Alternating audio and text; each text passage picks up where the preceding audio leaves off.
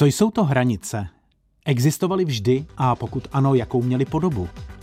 Kdy se objevilo jejich dnešní pojetí a jak se na něm podílely totalitní režimy 20. století? A hlavně, jak se v tomto století měnila obrana a prostupnost našich vlastních hranic? A před kým byly tehdy hranice vlastně střeženy? Na tyto otázky se se svými hosty pokusí odpovědět Pavel Hlavatý. Téma plus.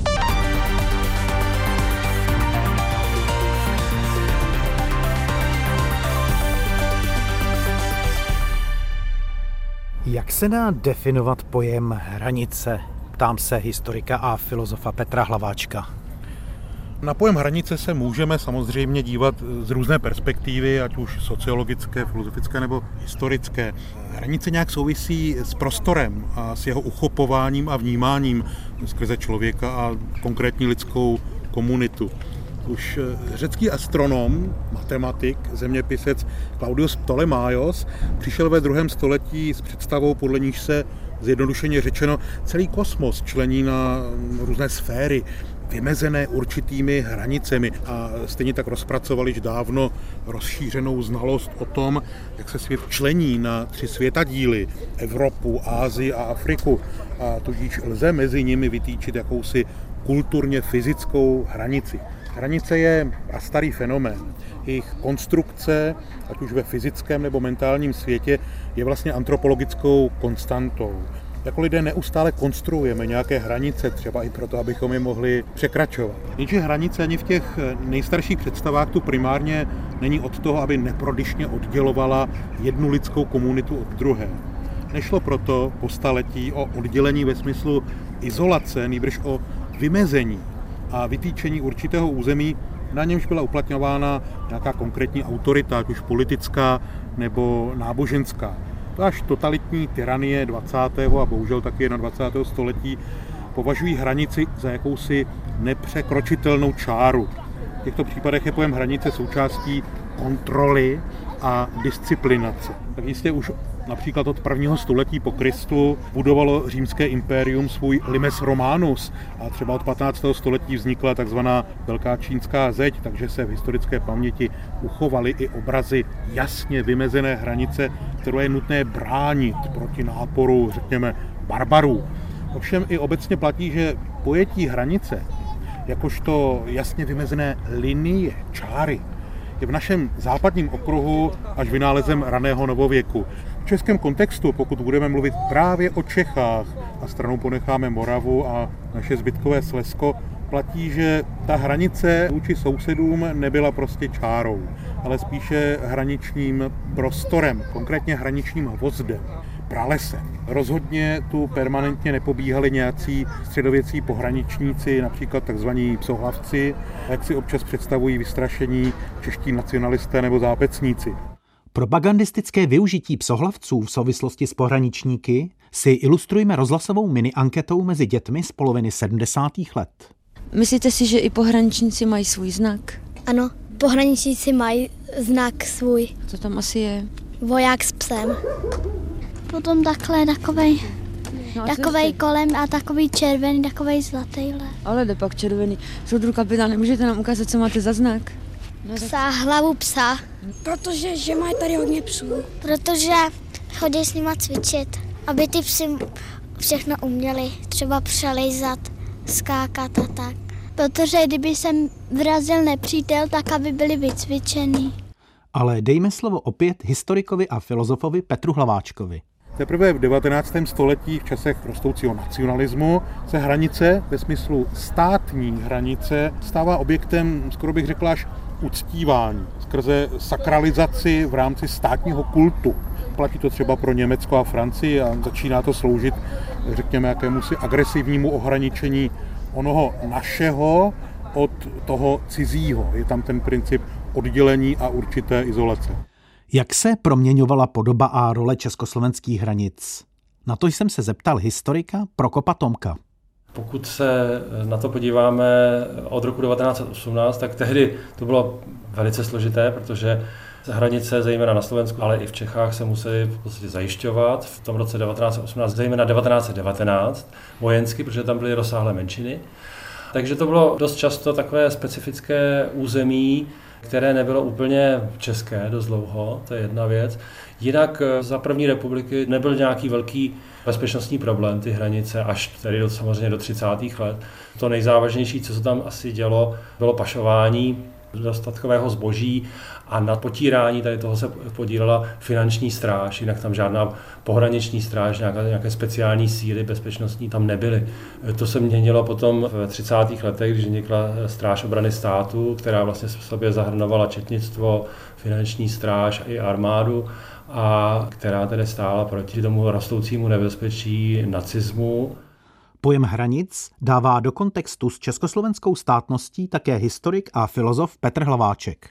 Už při obnovení českého státu v oné demokratické a republikánské formě vznikaly doma i v exilu stylizované mapy, které přinášely různé představy o územní expanzi toho staronového českého státu, čili Československa, a to nejen o nejasně vymezené Slovensko, ale třeba i někdejší německé kolonie v Africe.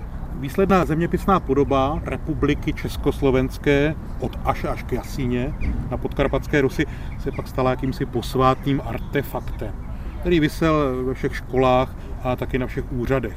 To byl větší šok z oné brutální parcelace z roku 1938. Však také byly záhy tištěny nové mapy zmenšené a ohlodané republiky s tím lakonickým heslem Malá, ale naše. O hranicích se nediskutuje, hranice se brání. Proč tuto větu v roce 1938, konkrétně na podzim, mohl u nás vyslovit naturalizovaný generál ruský? Každopádně Sergej Vojcechovský, tenhle československý generál ruského původu, později umuřený v sovětském gulagu, onou větou patrně připomínal, že jedním z atributů moderní státnosti jsou jasně vymezené hranice které nelze měnit pod nátlakem, nemohou být předmětem handlu. Navíc u Vojcechovského, o tom jsem přesvědčen, se ozývá ještě jedna hodnota, či řekněme občanská ctnost, kterou patrně uvedení tehdejšího Československa bolestně postrádal, a to je smysl pro čest. Vlastně šlo odmítnutí onoho Benešova a poněkud účetnického přístupu, jestli se nám obrana vůči agresi vyplatí nebo nikoliv. Tady z Vojcechovského promluvil skutečný důstojník, ale tež aristokrat.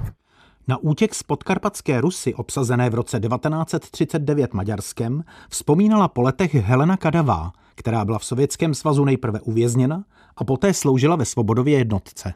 Táta se ptal, kam jdu, já jsem říkala, že jdu se podívat, že tam bude nějaký tancovačka. A on říkal, nechoď tam. Já říkám, dejte mi dva pengy, to byly ty maďarské peníze. A on říká, na co? Já říkám, no, bude tam bál. Tak vyšla, on říkal, nechoď tam, tam se dva blázni hrajou a ty druhý tancují, nechoď tam. A já říkám, a já přijdu brzy. No, tak jsem šla v noci ještě s přáteli za hranici přes Polsko. No a tam se vyvíjel život strašný. Přišli jsme přes hranici u Dobrosianky, to je na podkarpatské Rusě a Polsko bývalým. No a ti vojáčkovia vystoupili z křoviska a říkají, što vy takové, ruce vverch, ruce vverch. No tak my jsme dali ruce vzhůru a jo, tvoju mať, kude ty utíkáš? No my jsme říkali, do Sovětského sajuza jedeme. No a pak už byly ten výslechy a to všechno. Já jsem se dostala do kozího chlívka, protože to byli sami kluci, jenom dvě holky, tak nás zavřeli do kozího chlívka, aby jsme neutekli.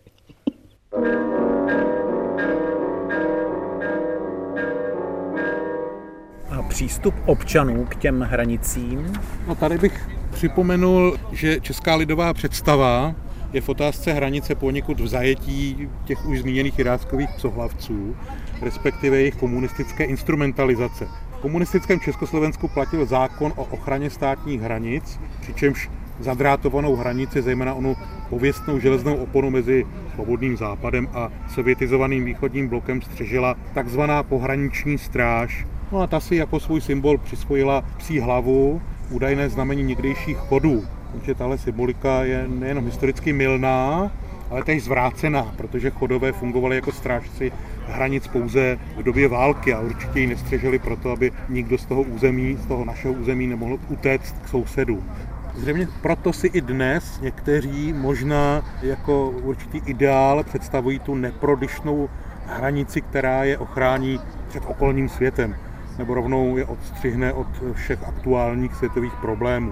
To už je ovšem spíše politicko-mentální diagnóza, která souvisí s touhou části českého politického národa po osvobození od politiky, nebo rovnou od otravné svobody, jakožto každodenního rozhodování. Kulturolog Kamil Činátl velmi dobře popsal pojetí hranice v komunistickém myšlení ve svém textu Genius Loci 30 případů majora Zemana, ze kterého si teď citujeme.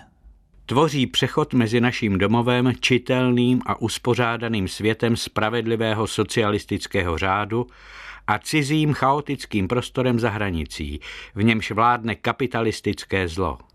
Tento svět války, vykořišťování, podlé zášti a lži stále napadá hranici, aby ovládl a zničil socialistický ráj. Hranice se tak stává prostorem ohrožení, zákeřného pronikání, proradných útěků a krádeží, ale též místem obrany a ochrany. Působivě a jasně tak hranice vymezuje náš dobrý svět. Zvnějšku stále ohrožovaný domov. Jak vypadala cesta k právě popsanému komunistickému pojetí hranic, vysvětluje historik Prokop Tomek. V roce 1945 je to zase takové hodně zvláštní území, protože vzhledem k odsunu německé menšiny tam tedy byly rozsáhlé oblasti, které byly zajímavé zase pro různé zlatokopy a, a lidi, kteří se tam chtěli obohatit, nebo pro lidi, kteří hledali nové místo k životu. Takže tam došlo k, vlastně k dost podstatné proměně toho obyvatelstva i té krajiny. Tam opět objevaly případy pašování nebo, nebo přechody právě těch německých obyvatel, kteří se vraceli zpátky přes majetek, ale pořád to vlastně nemělo příliš mnoho společného s nějakým politickým problémem, třeba uprchlictví, emigrace. To nastalo až po tom únoru 1948, kdy začala vlastně velká vlna útěků, zejména směrem do Bavorska, do americké okupační zóny. Nicméně ještě do toho roku 1950 se dalo chodit přes tu takzvanou zelenou hranici, protože tam nejdřív hlídkovala tady Zbor národní bezpečnosti, který potom spolknul tu finanční stráž, vznikla pohraniční stráž, která se konstituovala v tom roce 1950 51 byl zákon o ochraně státních hranic, to bylo takové velké jako vítězství té komunistické propagandy.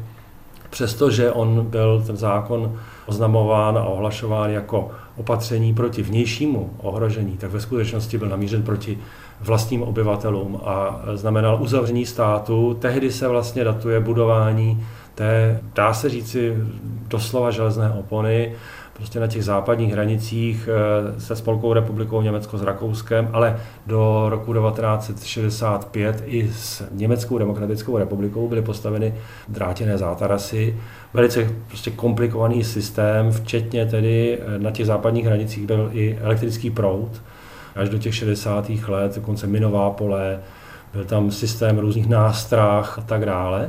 To se potom v těch 60. letech jako zjednodušuje Nicméně ten eh, systém té ostrahy, který byl vybudován do velké dokonalosti, to znamená, že tam byly i početný stav spolupracovníků, tajných spolupracovníků pohraniční stráže, kteří vlastně už hlásili daleko z vnitrozemí podezřelé osoby. Právě o těchto dobrovolných pomocnících hovořil v roce 1978 člen pomocné stráže Sboru národní bezpečnosti Eduard Bouček. Utvar eh, opravdu spolehá na ty občany, na ty jak my říkáme, hraničáře, že mají jistotu v tom jejich zázemí, v tom, v tom týlu jejich útvaru, že opravdu nám ty lidi, kteří by chtěli narušit naši státní hranici, anebo takového něco, že opravdu eh, budou eh, tady sledovaný. V tom duchu vychováváme eh, i naše děti, takzvaný mladý strážce hranic, kteří opravdu nám tady velmi pomáhají eh, útvar v tom, že nám dává k tomu svý instruktory.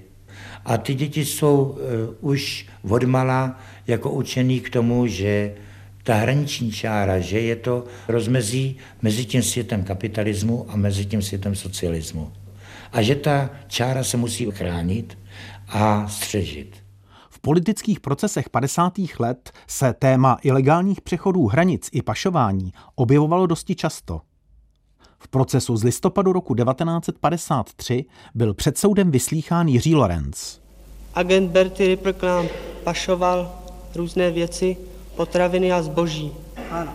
Tedy jste prováděli spolu s ním pašování zboží do Rakouska, ano? Ano. A opačně zase. Ano. No. Kdo, eh, kdo ještě se této pašerácké činnosti spolu s vámi zúčastní? Do této pašerácké činnosti zapojili jsme ještě doktora Zenáhlíka a jeho manželku z Vyššího Brodu, kteří si také nechávali pašovat různé věci a potraviny.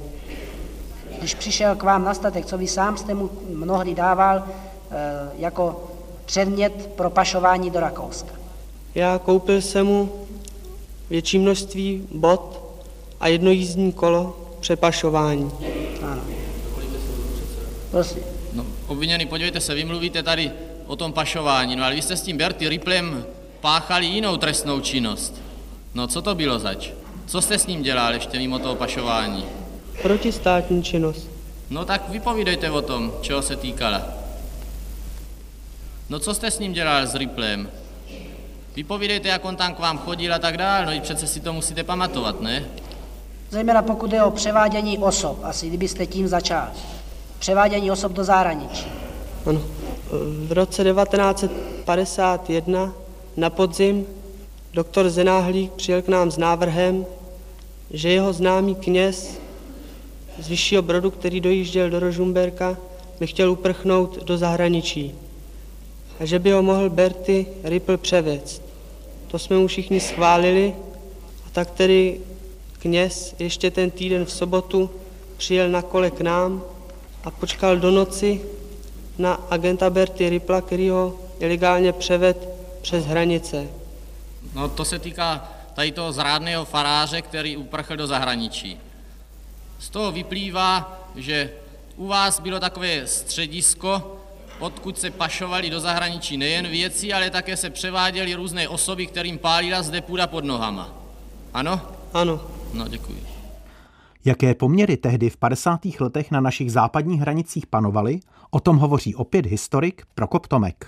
Do poloviny 50. let tam byl určitý provoz těch spravodajských služeb, že se přecházely hranice i z důvodu nejenom uprchlických, ale skutečně z toho důvodu, že tady byla prostě studená válka nevyhlášená, takže vrchol toho režimu na těch hranicích to bylo spojeno i s tím, že v podstatě byly třeba vesnice, které nebyly využívány nebo opuštěné samoty a tak dále, byly srovnány se zemí.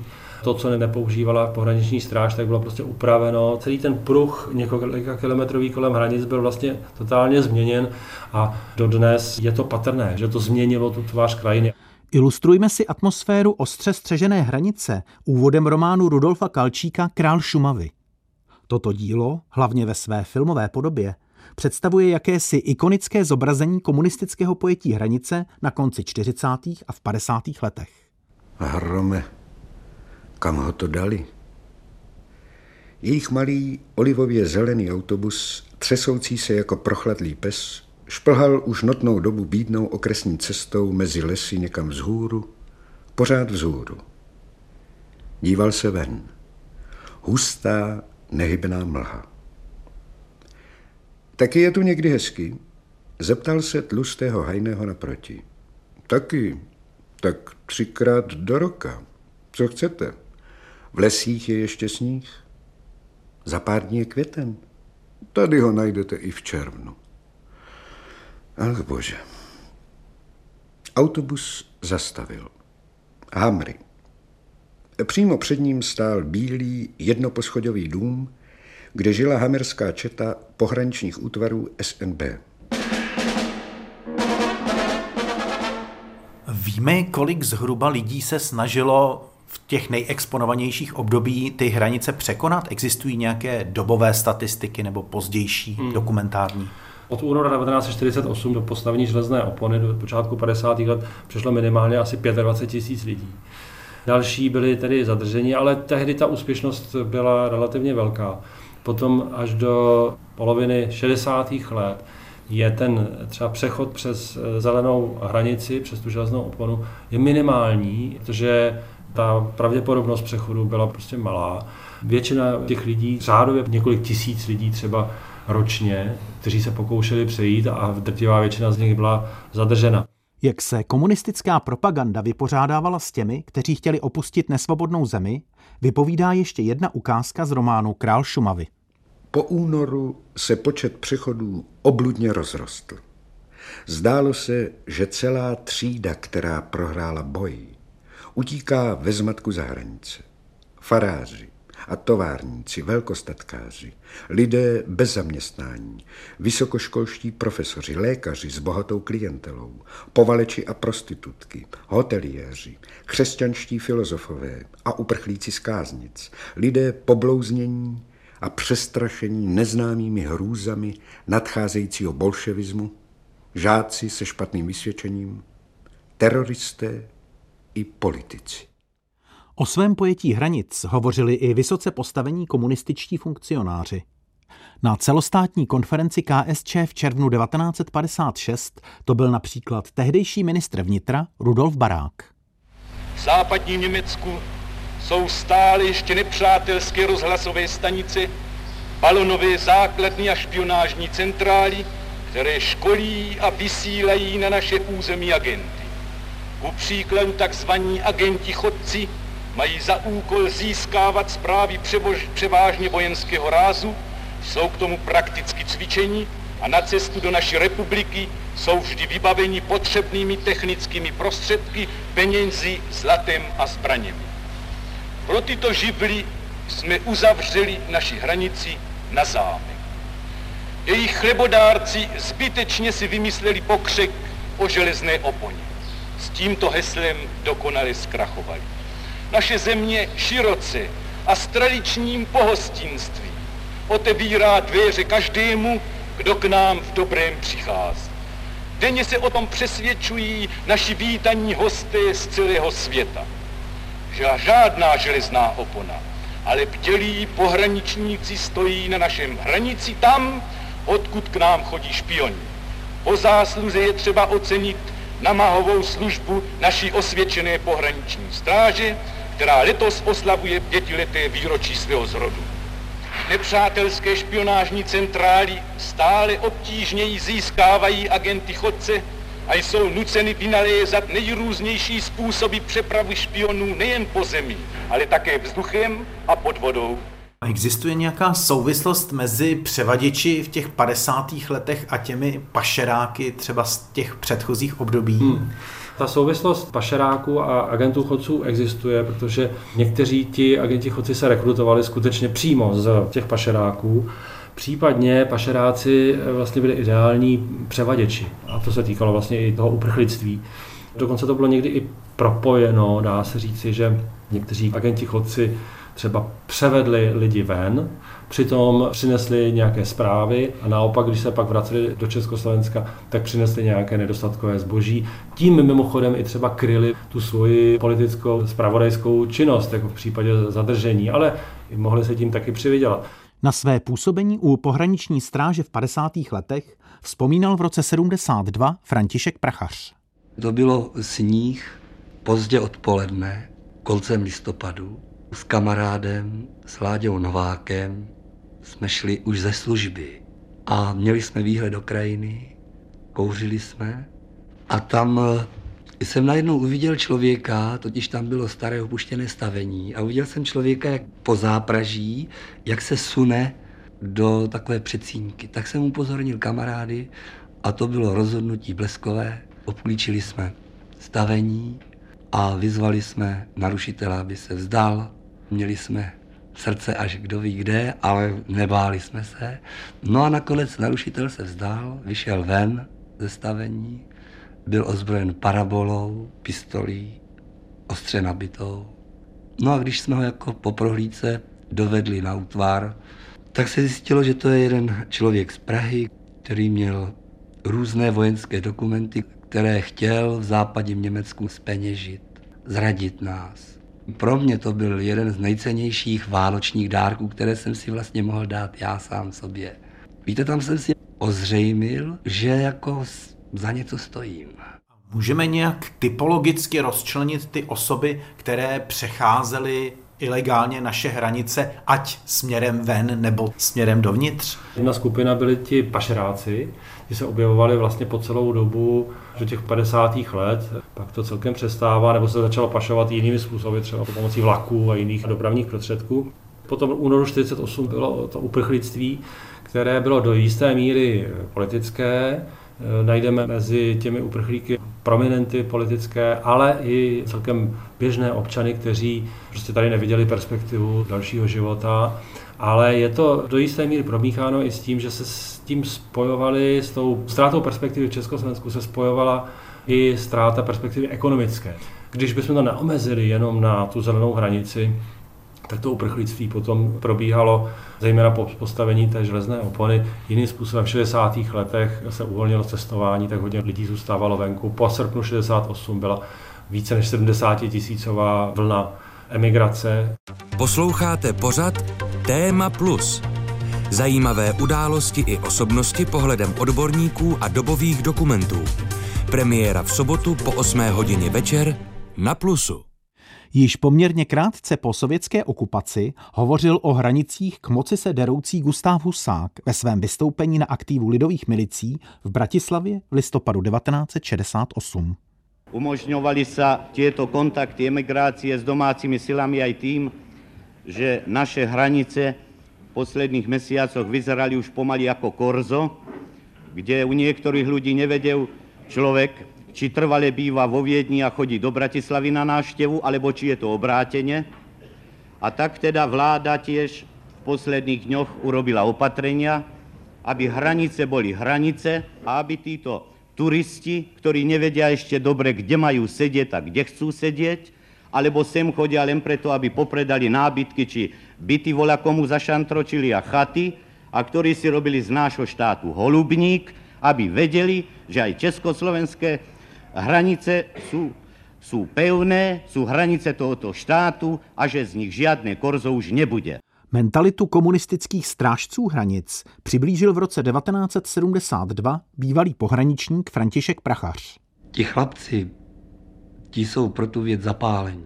I když ta služba na státní hranici je těžká, ono se říká ne nadarmo, že vyžaduje celý chlapů Ono totiž není tak jednoduché postavit mladého člověka, 19-letého, a nikdy ani ne, na státní hranici a říct mu, tak tady odsud až podsud za to odpovídáš. A to je státní úkol. To je státní úkol. A dokonce tento úkol přerostl rámec státu, to je internacionální úkol. Někdy i si člověk říká, to je až příliš veliká odpovědnost na mladého člověka. Ale není tomu tak ti naši mladí pohraničníci, ti takový úkol, nejenom, že jsou na jeho plnění připraveni, ale oni ho také plní se vší zodpovědností a vážností. Jaké byly za neúspěšný tedy pokus eh, ilegální přechodu hranic tresty a jak se měnily?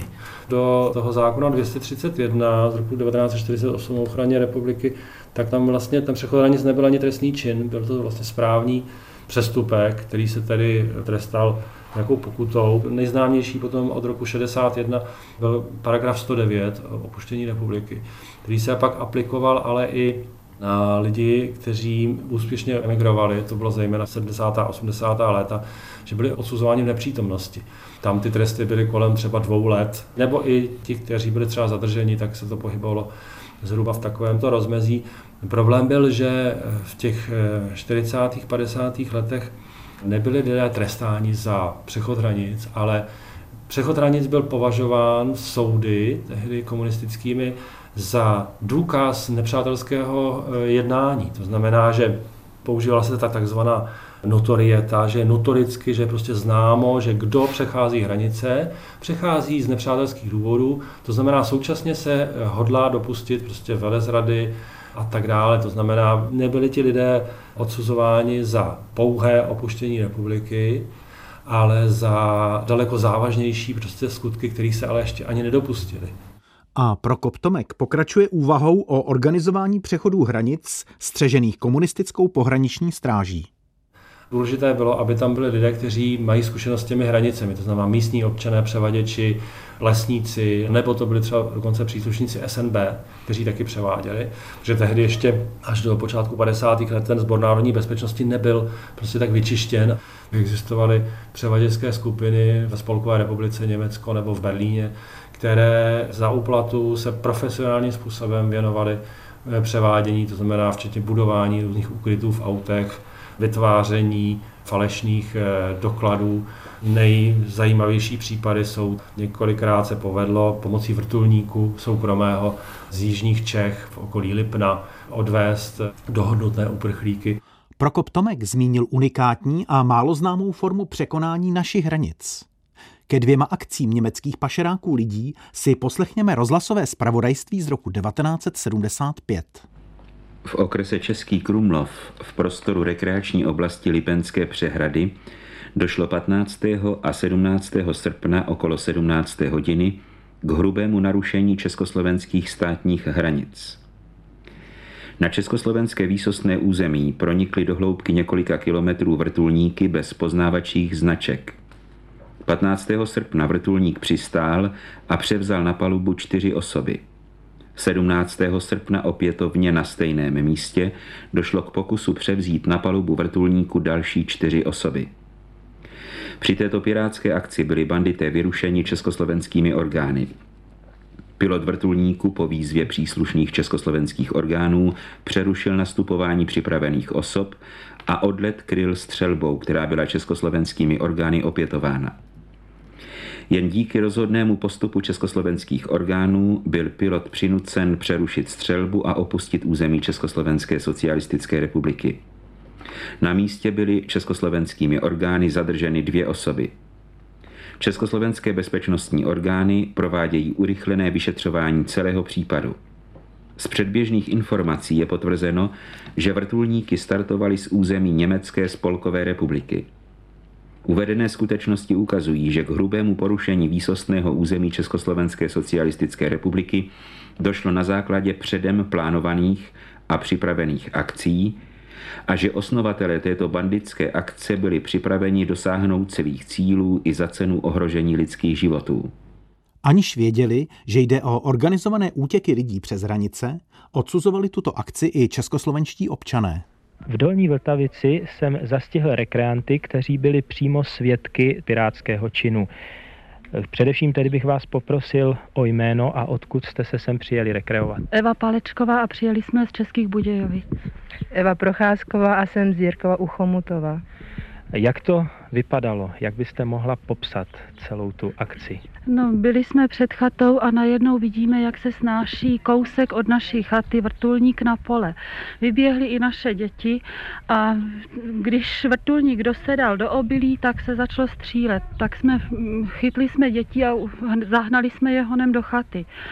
No pak už jsme to pozorovali spíš z okna viděli jsme teda záblesky z helikoptéry směrem teda k našemu objektu, směrem kde lidi běželi, snažili se jim zabránit v tom, aby tady prováděli nějaký teda nekalý věci. Myslím, že jste během dovolené u Lipenského jezera čekali všelijaké nástrahy, nepříjemnosti, ale určitě jste nečekali střelbu z helikoptéry. Jistě čekali jsme hlavně hodně sluníčka, ale takovou bouřku, jako jsme zažili hned první den své rekreace, to bylo velmi nepříjemné.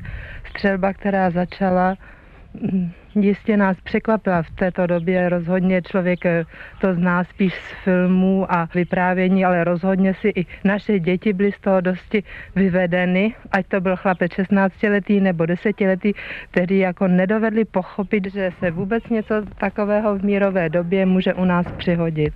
Dolní Vltavice patří do katastru místního národního výboru v Černé v Pošumaví. Soudruha předsedy Jaroslava Cimrmana bych se chtěl zeptat, zda je vůbec možné, aby rekreanty nechal takový bandický čin tady na břehu Lipenského jezera v klidu? Rozhodně je v klidu nenechal. Naši Lipenskou rekreační oblast vyhledává rok od roku neustále více a více lidí, nejenom našich, ale i zahraničních turistů. Vyhledávají zde pohodu, klid a odpočinek a načerpání sil k další práci. V současné době všichni mimo pohody vyplývající z rekreace žili i v příjemné náladě, která byla vyvolána závěry jednání v Helsinkách. Je proto tím víc zarážející, že těsně po ukončení těchto mírových jednání dojde k tak závažnému narušení státní hranice. Je trapné, že si k tomuto činu vybrali právě rekreační oblast, která soustředila v místě přistání vrtulníků stovky a stovky lidí. Je samozřejmé, že střelba z kulometů k bezpečnosti vůbec nepřispěje. Všichni do jednoho bez výhrady odsoudili tento barbarský pirátský čin a věřím, že i svým způsobem dají tedy najevo své smýšlení a názor na podobné dobrodružné kousky. Jaké jsou nejslavnější nebo nejznámější příběhy přechodů hranic? Jeden z těch slavných přechodů byl určitě ten vlak svobody 11. září 1951 vlak, který projel až do Celbu. Samozřejmě v tom byli zapojeni zaměstnanci dráhy plus eh, řada lidí, kteří o útěku věděli, ale bylo tam pochopitelně i mnoho a mnoho eh, cestujících, kteří do útěku nebyli zasvěceni. To bylo prostě velké překvapení a velké, myslím, fiasko pro tu propagandu. Potom v roce 1950 třeba synchronizovaný úlet tří Dakot eh, československých aerolíní, kteří pilotovali bývalí letci RAF, v těch letadlech byli opět rodinní příslušníci, v každém letadle prostě zase jiní, kteří nebyli přímo spojeni s tou posádkou, plus další lidé, tak eh, tato letadla uletěla ve stejný eh, moment na letiště Erding u Mnichova. Pak tady najdeme ten slavný uhlíkův tank svobody, průjezd přímo železnou oponou upraveným kolopásovým vozidlem, pak úlet pomocí balónu, to byl cyklistický reprezentant Robert Hutira, to už jsou zase 70. leta.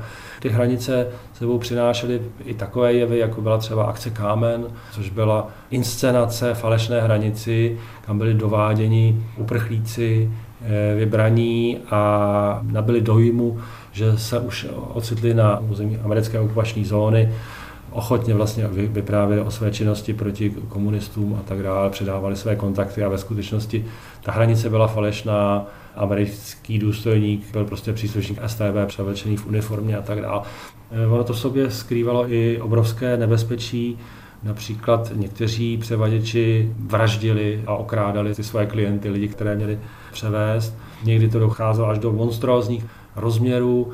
My vlastně vůbec nevíme, co ještě dnes ta hranice skrývá. Mohou tam být lidé, kteří zmizeli, o kterých už nikdy nikdo neslyšel a domníval se, že třeba zmizeli někde ve světě a oni vlastně nakonec vůbec neopustili území republiky. Víme o těch třístech doložených obětech na straně uprchlíků a těch převaděčů a agentů chodců. Potom zase na druhou stranu je více než 500 eh, obětí na straně pohraniční stráže. Ovšem důležité je vždycky připomenout, že zhruba kolem 10-15 zahynulo rukou těch uprchlíků nebo agentů chodců komunistická propaganda to samozřejmě zveličovala, ale drtivá většina tady těch eh, vojáků pohraniční stráže zahynula ve službě z nejrůznějších důvodů, postřelením, provozem techniky, ale i sebevraždami, jako protože ta služba byla nesmírně těžká i pro ně. Pohraniční služba byla komunistickou propagandou opakovaně adorována. Následující rozhlasová nahrávka pochází z Vánoc roku 1980.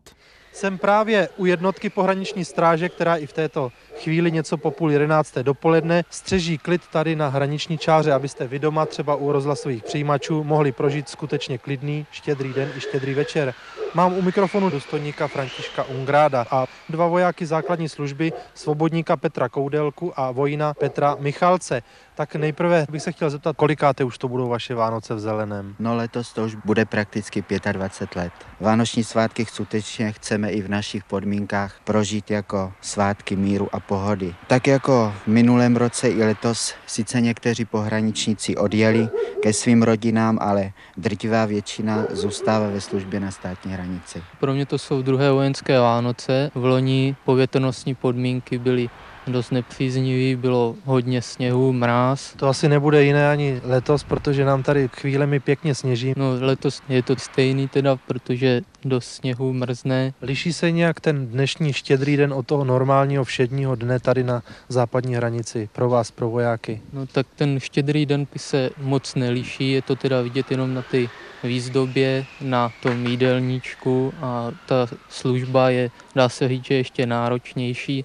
U naší jednotky je dobrá parta, právě se to dělá tím, aby se Eh, udělal nějaký ten kulturní program vystoupení jednotlivců, na kytaru, na harmoniku, kluci si zahrajou, zaspívají, hrajou se společenské hry. Potom na vánoční program jsme si eh, my svazáci uspořádali pozemní hokej, protože teda nemáme možnost tady udělat si let a venku přes den se hraje a stiskat, myslím, po domově se vám tady tak bude. To jo, ta chvilka se vždycky najde, že každý si zasteskne, zaspomíná a myslím, že to každý překoná. Následující psí reportáž pochází z roku 1975. Já jsem se chtěla zeptat, jestli ten voják má každý stejný pohyby, nebo jenom, jenom si je vymýšlí. Ty příkazy, co dává psovi, ano? Ano. No to jsou přesně stanovený a každý má stejný přesně ty posuňky a na ty pes je zvyklý, tak je cvičen taky. A kde je ta psí škola? Ta psí škola, no tak ta je v Libiovicích a mají tam takový ty malý pejsky, to zná štěňata a mají tam i vlka. Jako jakýsi korektiv předchozí idyly si poslechněme ukázku z knihy historika Ivo Pejčocha Útěky za železnou oponu. Až téměř do konce existence železné opony existoval strašlivý nástroj na zastavení běženců za každou cenu. Nesl podivné označení SUP. Jednalo se o zkratku termínu samostatně útočící psy. Ve slengu pohraničníků se jim přezdívalo supy. Šlo o speciálně vycvičené agresivní psy, kteří autonomně pronásledovali daný cíl, tedy narušitele hranic, a útočili na něj. Zavedení systému SUP je datováno přibližně do konce 60. nebo samého počátku 70. let. V praxi se měly vypouštět především tehdy, kdy hrozilo například v nepřehledném terénu, že uprchlík po překonání signální stěny dostihne státní hranice. Rychlí útoční psy jej měli doběhnout a zastavit. Samozřejmě i za cenu případných zranění. Ještě v roce 1986 byl na našich hranicích těmito psy usmrcen mladík z NDR, který se pokoušel o přechod do Rakouska. Nyní však příběh s lepším koncem z roku 1989.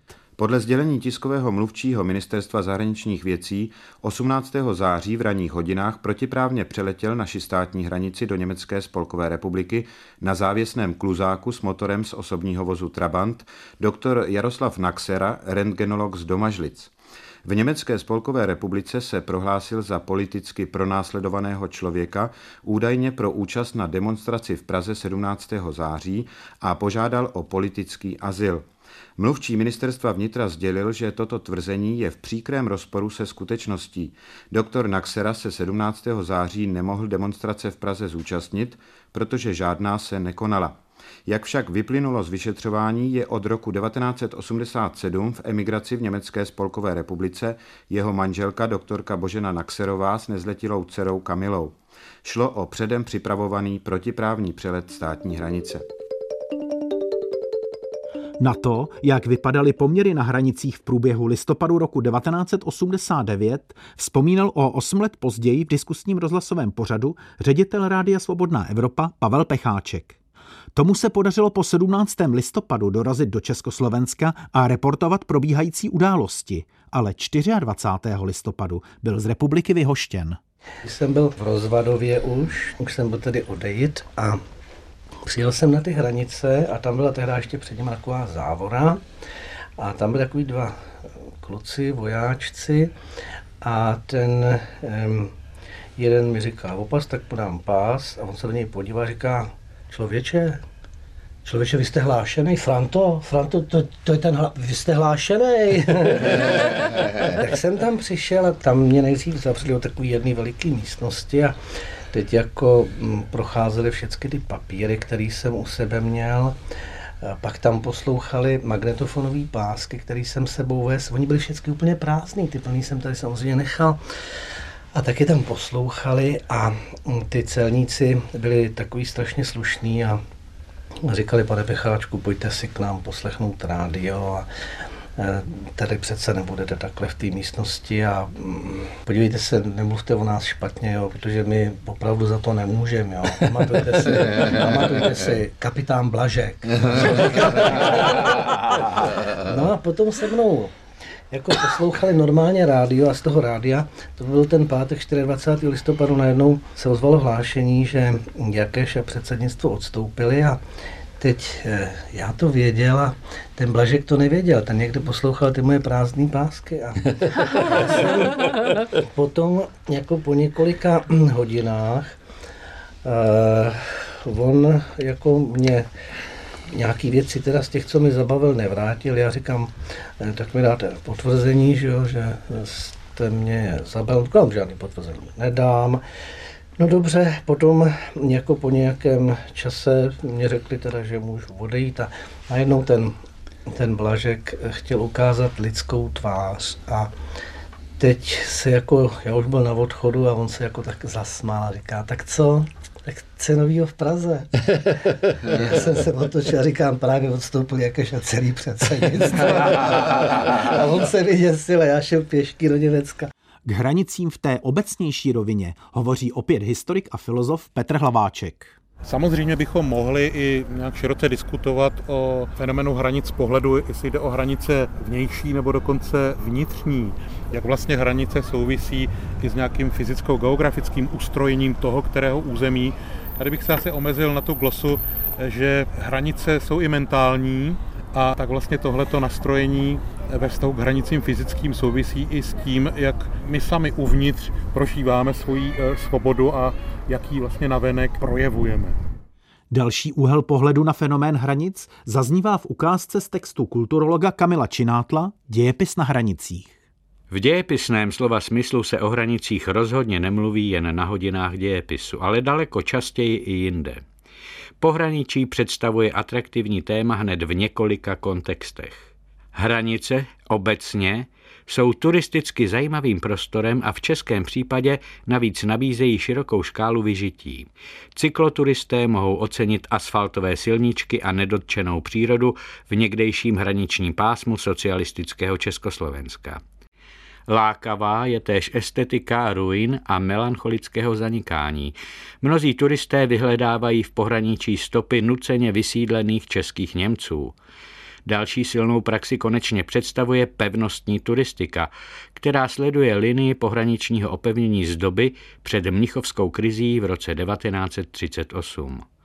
Z široce rozšířené praxe turismu nám vystupují tři silná a živá historická témata, která bezprostředně souvisejí s prostorem hranice. Komunistická železná opona, poválečné vysídlení Němců a osudný rok 1938. Dá se v případě polistopadového Československa a následně potom České republiky hovořit o návratu k ostraze vlastního teritoria a opuštění toho konceptu střežení vlastních občanů?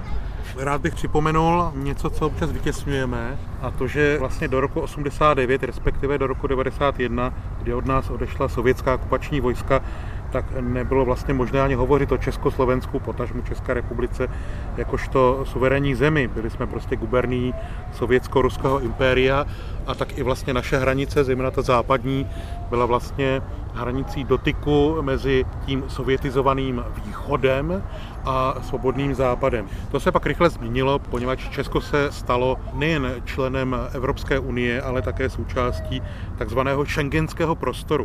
Jak takzvaná migrační krize, tak i ta stále aktuální krize koronavirová však ukázali, že otázka hranice je stále živá, velmi živá. Proto bych poukázal alespoň na dvě zdánlivě banální věci. Za prvé, vnitřní hranice států nebo mezi státy Evropské unie nezmizely, ale v rámci takzvaného Schengenu se staly hranicemi propustnými. Což je skvělá věc, jejíž význam si můžeme uvědomit právě tehdy, pokud z různých důvodů, třeba i kvůli tomu koronaviru, jsou tyto hranice dočasně kontrolovány nebo dokonce uzavírány. No a s tím souvisí i ona druhá věc, druhá záležitost, kterou také často, zejména v Česku, ale i dalších státech toho vnitřku Evropské unie opomíníme, totiž pokud jsou vnitřní evropské hranice propustné, pak nutně a logicky platí, že vnější hranice, třeba ta polsko-běloruská, finsko-ruská nebo řecko-turecká, automaticky propustné nejsou, nemohou tak fungovat a jejich kontrola se týká nejen jednotlivých národních států, ale všech unijních Evropanů, to jest i nás tady v České republice. Změnu v pojetí přístupu k hranicím ilustruje rozhlasový komentář Daniela Koláčka z května 1993. Nelze pochybovat o tom, že chystané zavedení vízové povinnosti pro občany některých států bývalé Jugoslávie, chaotického společenství nezávislých států, Rumunska či Bulharska, bude jedním z řešení, které omezí a sfiltruje rostoucí příliv utečenců na české, převážně však na německé území. Pro ně Ať už jsou to váleční uprchlíci z Bosny nebo ekonomičtí běženci ze Srbska, Černé hory, Větnamci a jiní, je téměř tři roky území dnešní České republiky velmi dostupným prostorem, jakýmsi geografickým mostem s jednosměrným provozem a konečnou stanicí kdekoliv na území Spolkové republiky Německo. Pokusy o ilegální přechody, tvořící jen část skutečně vykonajích, mají přitom stoupající tendenci – podle údajů Českého ministerstva vnitra bylo od ledna do dubna letošního roku, tedy za kalendářní čtyři měsíce, zadrženo pro pokus o nelegální přechod státních hranic téměř 18 tisíc osob. Je to téměř o 50% více než v loňském roce. Polovinu z nich tvoří občané ze zemí bývalé Jugoslávie, 16% Bulhaři, 14% Rumuni. Nelze očekávat, že by se počet migrantů snížil. Naopak. Může u nás dojít opět k obnovení toho konceptu, že budeme hlídat ne, aby k nám někdo přicházel, ale aby někdo odcházel od nás? Tak Česká republika je suverénní stát omezený některými mezinárodními smlouvami. Tady bych asi nedokázal vést analogii s tím, co se stalo třeba po roce 1948, poněvadž to byla situace toho bipolárního světa rozděleného, kdy jsme byli součástí opravdu velmi agresivní imperiální entity zvané Sovětský svaz. Tady ta motivace, právě proto, že jsme součástí svobodného západu stále ještě, tak prostě nemůže být opačnější než tehdy před těmi kolika, 70, 80 lety, ale to neznamená, že se eh, atmosféra u nás v Evropě nemusí měnit. Vidíme, jakou hysterii vzbudil i ten neviditelný koronavirus, stejně jako viditelní, aspoň někde, migranti, u nás ovšem spíš neviditelní. Je to otázka i, eh, jak bude reagovat české veřejné mínění a obávám se, že část společnosti je naladěna i na tu samoizolaci. To znamená, asi se teda cítí, jestli se dopustím politické diagnózy vnitřně nesvobodná nebo vnitřně nedisponována na to, přijmout i tu záležitost, že otevřené hranice znamenají nějakou interakci s velmi složitým, často i nebezpečným světem. Ale sebevědomý Evropan a Západan vždycky žil právě z té otevřené hranice, přes níž si dokázal z toho okolního světa brát to dobré a uměl rozlišovat. Otázka je, jestli tuhle schopnost jsme třeba v našich politických a intelektuálních elitách nestratili. Já doufám, že rozhodně ne. A proto si i myslím, že nejsme v situaci, kdyby zase mohlo dojít dlouhodobě na roky a desetiletí k nějakému uzavření České republiky. Všem eh, vyloučit nelze nic samozřejmě a závisí to na nějakém chtění zdejšího občanstva. A pořád věřím v to, že jsme teda tady v tom národ svobodomyslný a necítíme se jako nějací obyvatelé Marsu, ale právě jako součást Evropy a západu z velkým Z.